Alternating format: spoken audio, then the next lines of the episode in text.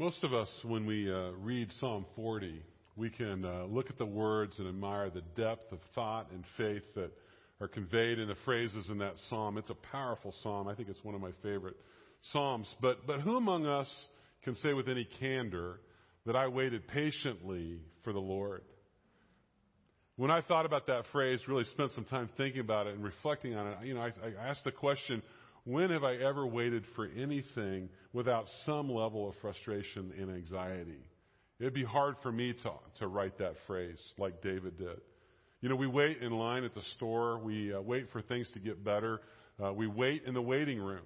Uh, but we generally, as a culture, are no good at waiting. That's just usually the way it is. We want to get moving. We can't bear to uh, watch uh, time wasted, and, and the clock is ticking while we're we're just not sure what's going to unfold next. And so, you know, we don't like waiting. Patience is one of the, the fruit that Paul lists as the fruit of the Spirit. And as I think about that, I think, you know, uh, if patience is a fruit of the Spirit, it must be for someone somewhere, but, but not for me. I haven't gotten there yet where I could say it's definitely a fruit of the Spirit. You know, I, I'm more patient than I used to be, but by no means, if you ask me what's the kind of the, the, the fruit of the Spirit that I have really worked at the best and kind of owned uh, the most, I couldn't put patience at the top of that list. The psalmist, when he writes this, and he says he's waited, he waited on the Lord patiently, he writes it in an experience where he's, he's describing a pit in his life. I think, wow, that's amazing that he would wait so patiently while he's in this desperate, ugly pit. My experience personally, or when I've observed others, is that so often while we're in the pit, instead of waiting patiently, we lose our life song in that pit. The pressures of life, the pressures of family, uh, problems, or the pressure of sickness tend to snatch our life song away from us. And some morning we wake up and we realize, I haven't sung for many days. I haven't laughed. I haven't danced. Where did the joy go? And I think the psalmist found himself in that situation. He's been bogged down by the problems he faced, and he's apparently lost his life song. Now, as we look at this, this Psalm 40, I see three what I think are really compelling images at the beginning of this chapter. And I want to spend some time looking at these compelling images for just a little bit. The first image is kind of an ugly image. It's the image of the pit. Uh, if we look at verse 2, David writes, he says, He lifted me out of the slimy pit, out of the mud and the mire. I mean, it's not just any pit, but it's a slimy pit and a pit full of mud and mire. And so he describes himself as being in a pit. It's watery, it's slimy. And in verse, or in Psalm 40, David is literally describing a really important time in his life um, when God delivered him and eventually restored his song. Now, we're not sure what this pit experience was for David. We can look at the low points in David's life and come up with several possibilities. It could have been when King Saul, Saul uh, drove David from the palace and began pursuing him in jealousy, wanting to take his life. Uh, David narrowly escaped on many occasions that situation. Perhaps it was one of those times. Uh, it could have been when David's own son, Absalom, tried to have him assassinated so that Absalom could become king. Maybe it was a time that was near his adultery with Bathsheba or the death of his illegitimate child by her. Uh, could it have been when one of his sons violated his half sister? There were a lot of dark days in David's life. It could have been any one of these pit experiences in his life, but whatever the pit may have been, it was uncomfortable. It was dark and wet, and it was impossible to get out without somebody else's help. You know, maybe you're in a pit like that this morning, in helplessness, desperation, apparent hopelessness. The pit is the breaking point for an overworked businessman. The outer limits of exasperation for a mother of three small children who never stop crying. Uh, maybe it's the impossible expectations of too many classes in school. It could be the grinding stress of a prolonged illness. Maybe it's the enemy, attack of an enemy that you think is pursuing you. Anything that causes us to have a sense of helplessness, desperation, threatens to ruin or take our life away, that's a pit in this life. And the psalmist cries out to God in, in urgency and sincerity while, while he is in the pit. And, and God made a way of escape for him. So when we're in the pit, we should not hesitate to cry out to God. So we have this image of the pit. The second image that I think we see early on in this psalm is the rock. Look at verse 1 again. It says, I waited patiently for the Lord. He turned to me and heard my cry. He lifted me out of the slimy pit, out of the mud and mire. He set my feet on a rock and gave me a firm place to stand. You know, when you're in a dark, slimy, muddy pit, there's no secure footing in that kind of a place. And if you can't stand up, you cannot escape. Furthermore, when you're in the mud, the more you squirm, the more you wrestle to get out, oftentimes the deeper you sink in mud. You're stuck. The psalmist is overwhelmed, some form or some fashion. And he's also then overwhelmed by the rescue that God provides for him. And he thinks of a rock when he thought of God's deliverance. He wouldn't have to sink anymore, right? He could firmly and freely move about. He's unrestricted because he's on a sure foundation again. And my encouragement for us, if we're in a pit, is that be assured that God will eventually bring you up out of any rut, out of any depression or difficulty that you're in. He's going to eventually give you a new, firm foundation and a launching pad because He's the God of new beginnings. That's the God we worship, is a God of new beginnings. He wants to establish your way as He provides you with a new energy to embark on greater projects to build His kingdom and to bring glory and honor to His name. David goes on and he writes, he says, He's given me a new song to sing, a hymn of praise to our God. Many will see what He has done and be astounded. They will put their trust in the Lord. Not only will the Lord deliver you, but He will bring others to Himself as a result of your experience of deliverance. You know, many people, most people, in fact, are inspired when they see someone who's delivered from a significant time of trial. Uh, I, I thought about recently, uh, you know, 15 years ago, I can't believe it's been 15 years, but 15 years ago, there were nine coal miners who became trapped in a mine in Pennsylvania. They uh, had been digging in an area that was next to the older part of the mine, and they accidentally broke through one of the walls into the old flooded part of the mine, and all that water rushed into where they were at. They tried to run out and escape, but they couldn't get out before the water rose too high. And they ultimately found out if they were going to have any place to, to get their head above water, they had to go back to where they broke through the wall originally. And there was ground there that they could actually get up high enough that their mouths and their noses and their eyes were above the water. It was a pretty desperate situation. And um, you know, why they were in that situation, they tied themselves together. They wrote goodbye notes to their family and friends. And in a sense, they kind of waited for the inevitable to happen.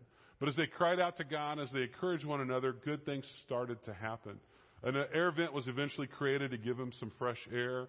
A drill team was brought in, and, and it made finally a way of escape. And as a wonderful sense of humor be, began to buoy their spirits as they realized that maybe they would get out eventually. In fact, one of the guys cracked. He says, Boy, imagine the overtime pay we're going to get for being in here for so long, for so many hours. They were eventually rescued. And it was news, it was world news. In fact, the rest of the nation celebrated when these guys were rescued out of the mine. And all the men gave credit to their rescuers, but they recognized that it, ultimately it was the grace of God that lifted them up out of their slimy pit. And I think about that story and I think, you know, sometimes the Lord allows us to be trapped with no way out to show others His power through our experience of delivery. He allowed Joseph, if we go back in the Old Testament, He allowed Joseph to be thrown into a pit like this that David describes by his brothers. He was betrayed by his brothers, eventually sold into slavery, and he lived a number of years as a slave and, and ultimately even imprisoned in Egypt. And can you imagine? I mean, for most people, that would probably create a sense of bitterness. But David, in his or Joseph, in his wisdom and in his heart for God, he was able to work through that and wrestle through it. And eventually, when his brothers came back to Egypt, and he ultimately was the guy in charge, he writes this about the situation and about his brothers in Genesis 50:20. He said he wrote this about his brothers. He said, "You meant to throw me in the pit for evil, but God turned it for good, for the saving of many lives." And so if you find yourself in a difficult position, in a pit, so to speak, I want to encourage you to allow God to use your present discouraging experience for His greater purposes. And many times we don't understand what those greater purposes are. Do not think that you have, you're going to be delivered instantly. God, however, I would guess, is going to use you for his greater display of mighty power and problem solving capacities.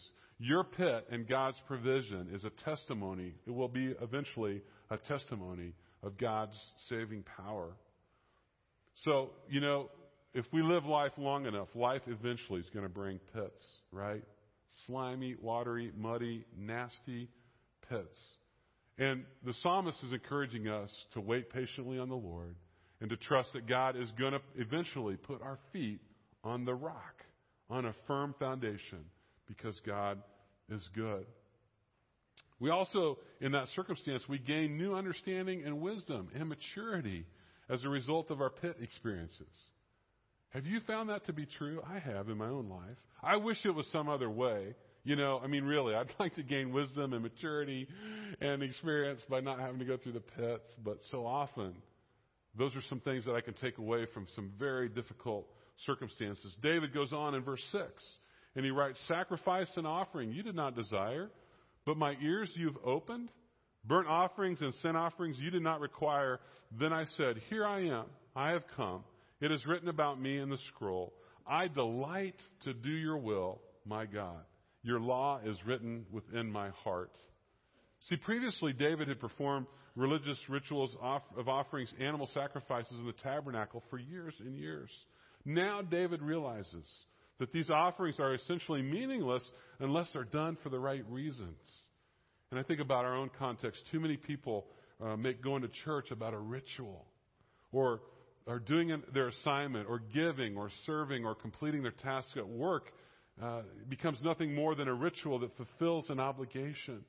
Instead, we need to see that anything that's done ritualistically, selfishly, or out of a grudging sense of obligation is literally done in vain.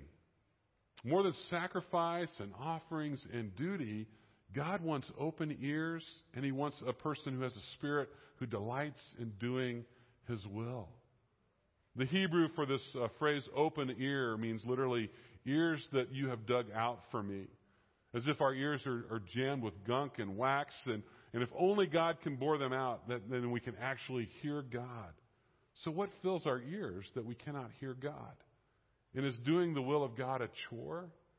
Does it feel like a duty? Or is it a delight for us to do the will of God? You know, young lovers take great delight in doing even the smallest of things for their beloved.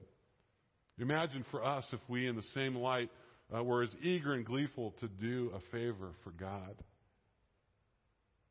God wants us to serve Him with gladness and to come in His presence with singing, knowing that the Lord is God and that He has given us the privilege of offering ourselves as living sacrifices of worship and gratitude and love to Him.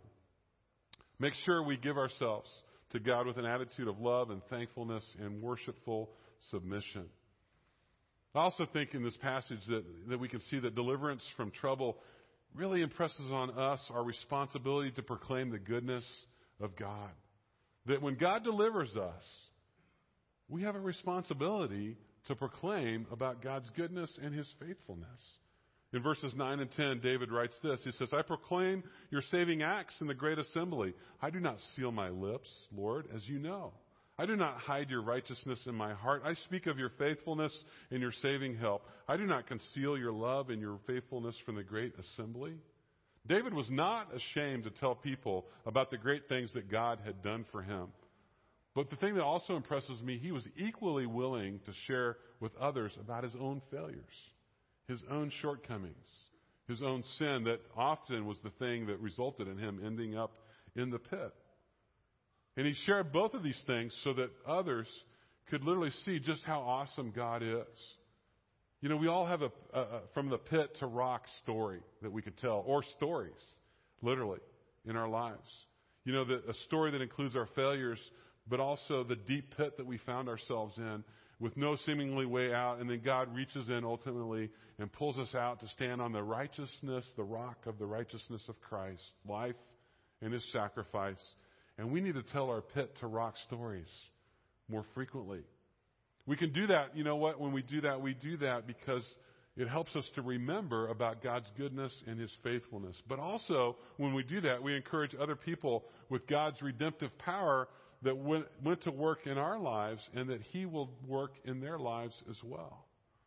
David's boldness to proclaim God's faithfulness and power, it reminds me of when Paul writes in Romans 1 16, where he says, For I am not ashamed of the gospel, because it is the power of God that brings salvation to everyone who believes. You know, you may not be aware of this, but there's actually a great opportunity coming up for our church to go deeper in mission. I'm sorry, further in mission, deeper in Christ. Can you believe the pastor didn't get those words right? Further in Christ, deeper in mission? Deeper in Christ, further in mission? Okay. Further in mission. There's an opportunity. Here's the opportunity. There's a great opportunity coming up. It, it's going to be August the 23rd at the Tony's Pizza Event Center. I got it right. How many of you struggle with that? So here's the deal. There's a group coming. They're called Real Encounter. They're professional extreme athletes.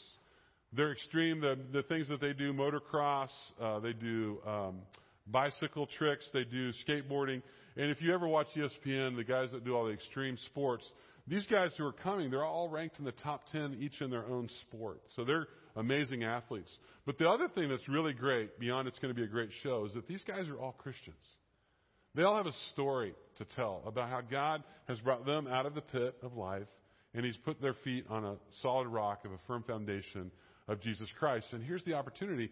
We have a chance not only to go see the show and hear their testimony, but to invite family, friends, neighbors to go with us, to be able to hear these guys' testimony, They're kind of their pit to rock testimony. So I want to encourage you, get ready, August the 23rd. It's a Wednesday night uh, at the Tony Pizza, Tony's Pizza Event Center.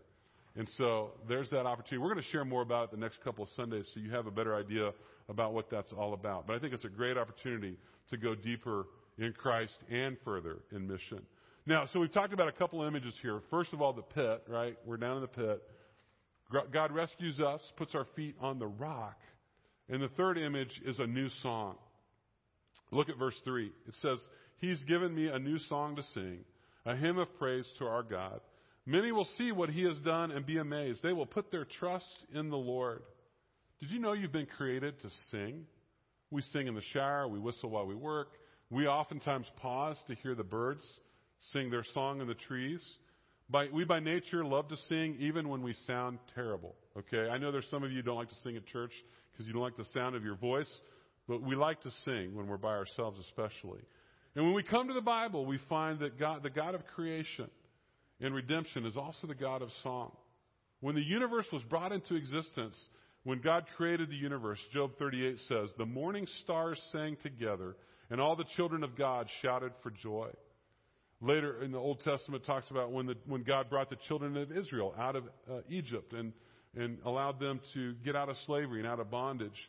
Uh, it says in Exodus 15 that the Israelites sang the song of Moses. You know, one day if we go to Revelation, it talks about one day when the world is over and all of God's plan of redemption has reached its consummation. We're all gathered together before God. We're all going to sing the song of the Lamb so that we see that our singing is actually evidence of our life. No one understands this, I think, better than David, who wrote, He put a new song in my mouth, a song of praise to our God.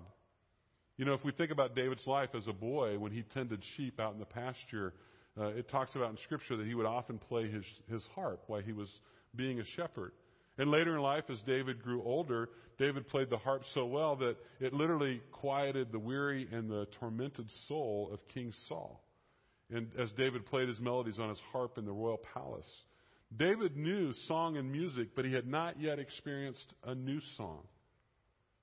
And when you're, you know, when you're experiencing a pit of life, uh, you may sing songs, but they tend not to be the new happy song. They tend to be the sad songs, songs uh, about tragedy and misfortune, songs about sorrow and grief and anger and, and bitterness. But when you get out of the pit and you, you feel like dancing and singing, that's the song that, that, that the psalmist is talking about, a new song. It's the song that the rescued can sing, and it praises the living God. In fact, you're so happy to be out of the pit, uh, standing on the rock and singing a new song, that your rescue story becomes a great witness to others who are still in the pit. Many will see. Many will see what he has done and be amazed. They will put their trust in the Lord. So if you find yourself in that situation, you know, somewhat des- desperate, difficult circumstances. and you feel like you've been singing sad songs for too long, you know, I would I encourage you as God lifts you out of that desperation and that pit, put your feet on the rock, sing that new song. Sing that new song for God. So what do you have to do in order to sing the new song that's talked about here?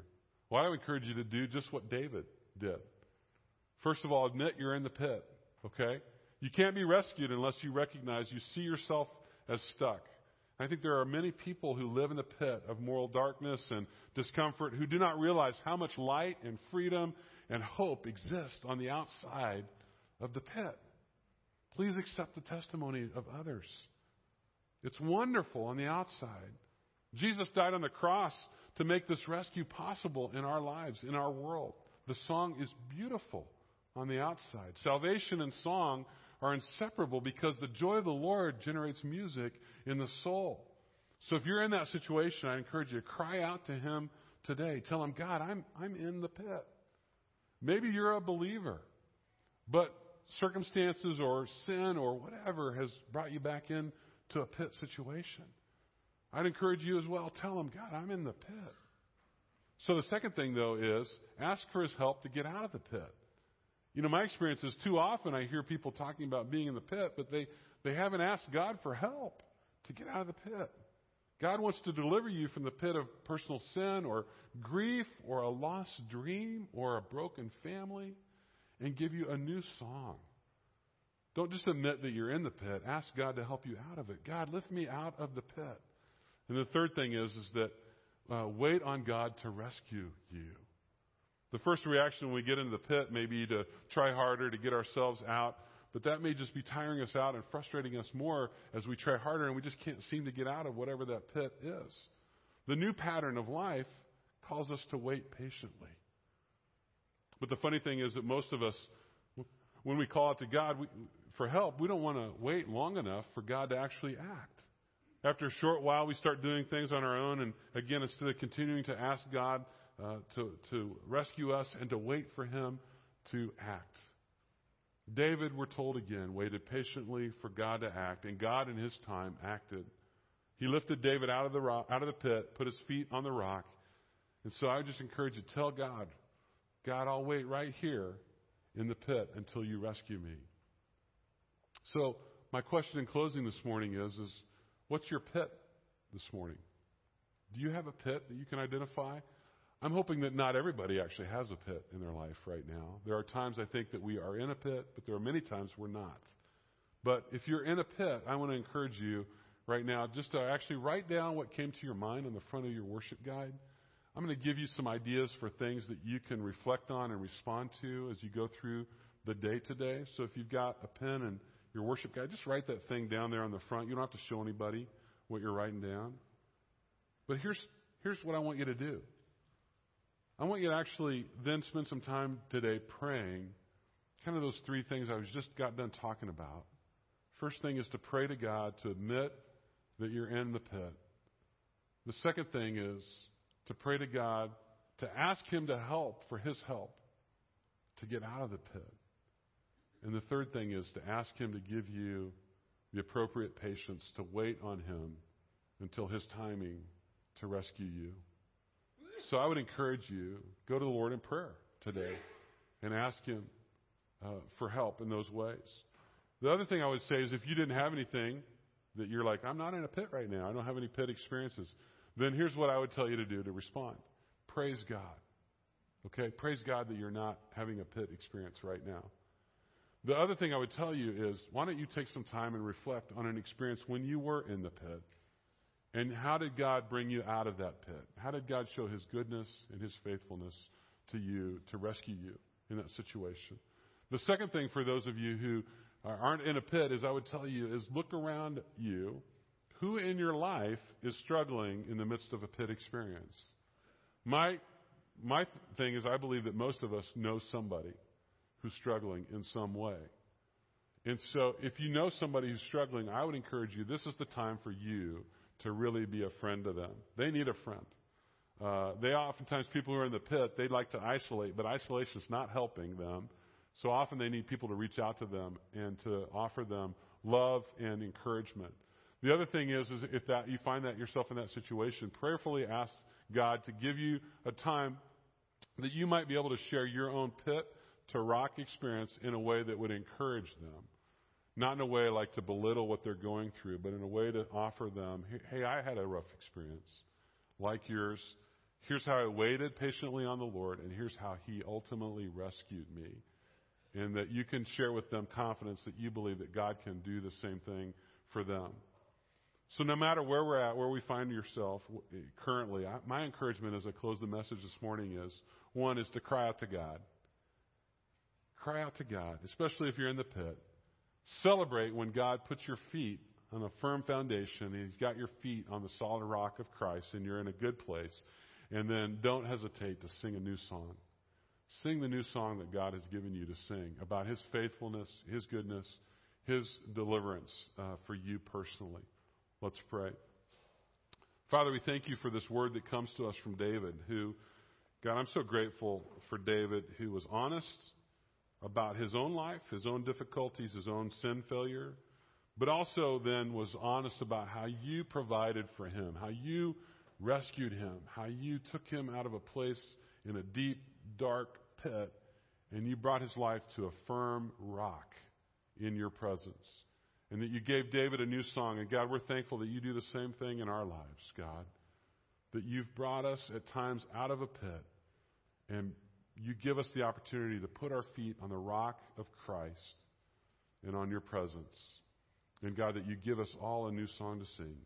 Lord, wherever we're at right now, God, if we're in the, in the pit, help us to wait patiently for your rescue, to look expectantly but wait patiently. If we're on the rock, God, help us to celebrate your goodness and faithfulness in a way that can point other people to your saving power. God, help us uh, wherever we're at in life's journey. And God, again, we're grateful for your love for us and that you rescued us. We pray this in Christ's name. Amen. Well, this morning we have the opportunity uh, at the end of the service to celebrate the Lord's Supper, to uh, meet with Him at His table. And I think what a beautiful place to come after we looked at Psalm 40 and we've thought about how God brings us out of the pit. He puts us on a rock. He gives us a new song to sing. Because ultimately, this table is all about us remembering and celebrating uh, God's redemption, God's rescuing power in our lives.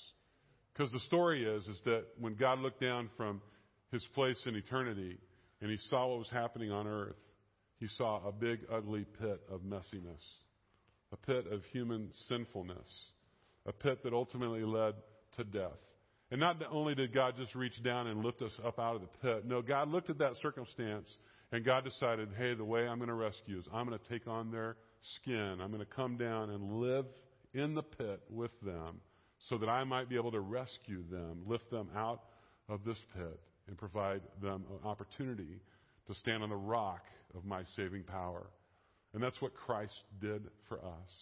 Christ took on our flesh, lived a perfect life that we could not live, took on himself all of our sin, took it to the cross, ultimately paid the penalty of death on the cross, and God, in his saving power, raised Christ from the dead and promises us that we too can have eternal life in and through Christ. That is what we celebrate at the Lord's table. And so we sing a new song today. It's not necessarily a new song, but it reminds us again of God's goodness to us. So we remember the words that Paul passed on to us uh, about Jesus on the night that he was betrayed. He took a loaf of bread, and after giving thanks, he broke it, saying, This is my body that is for you. Do this in remembrance of me. In the same way, after supper, he took the cup also, saying, This cup represents a new covenant in my blood. Do this as often as you drink it in remembrance of me. And the Apostle Paul tells us that we're to uh, as we eat the bread and we drink the cup, we proclaim the Lord's death until he returns again.